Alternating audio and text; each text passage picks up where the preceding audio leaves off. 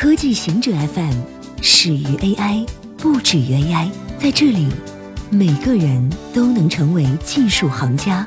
欢迎收听今天的极客情报站。NASA 计划二零三三年登陆火星。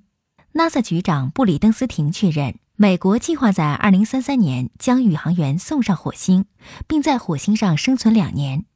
在美国众议院科学、太空和技术委员会举行的 NASA 2020财年预算请求听证会上，布里登斯廷说，美国将宇航员登陆月球的计划提前到2024年，目的就是实现2033年登陆火星。布里登斯廷还解释说，宇航员至少要在火星上生存两年，原因是地球和火星每26个月处在太阳的同一侧。打开往返火星的发射窗口。一些议员在听证会上对 NASA 是否按计划完成登月和火星探测任务表示质疑。布里登斯廷表示，登月和登火星目标是可以实现的。韩国成为首个推出 5G 服务的国家。本周五，韩国将成为全球首个推出商用第五代 5G 服务的国家。三星新款 5G 智能手机 Galaxy S 十可支持这一最新无线网络技术。凭借高居世界前列的智能手机渗透率，韩国正在与中国、美国和日本竞争五 G 市场。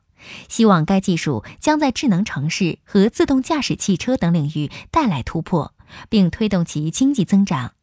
二零一八年，韩国经济增长已放缓至六年最低。五 G 所能提供的数据传输速度比四 G 长期眼镜技术快上二十倍，低延迟的特性也使其能够更好地支持人工智能 AI 及 VR 虚拟实境、虚拟现实。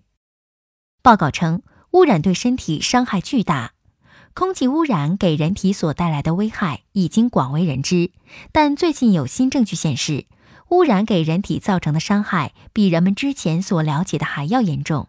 尤其是对儿童，据总部在美国专门监测污染与人体健康的组织 SOGA 刚刚发表的2019年年度报告称，呼吸污染空气将使现在出生的儿童平均预期寿命减少20个月，其中最严重的则在南亚，空气污染让南亚儿童平均寿命将减少30个月，非洲撒哈拉沙漠以南地区为24个月。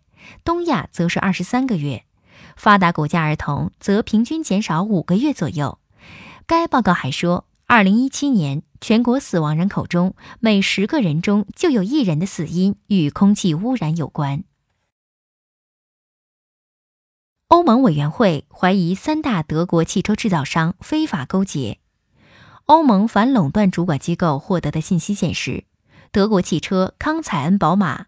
戴姆勒和大众在汽车尾气净化技术领域非法勾结作弊。欧委会称，宝马、戴姆勒和大众尤其在喷入尿素以降低氧化氮气体排放问题上非法串通作弊。此外，他们还达成协议，不在发动机内配置微粒过滤器，而这样的过滤器本有助于减少有害健康的微粒的排放。欧盟反垄断机构指出，尽管具备相关技术。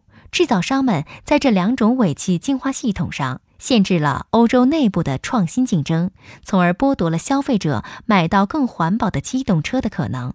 如果这一怀疑得到最终证实，那么即使不是价格串通，它也意味着对欧洲反垄断法的违反。以上就是今天所有的情报内容。本期节目就到这里，固定时间，固定地点，小顾和您下期见。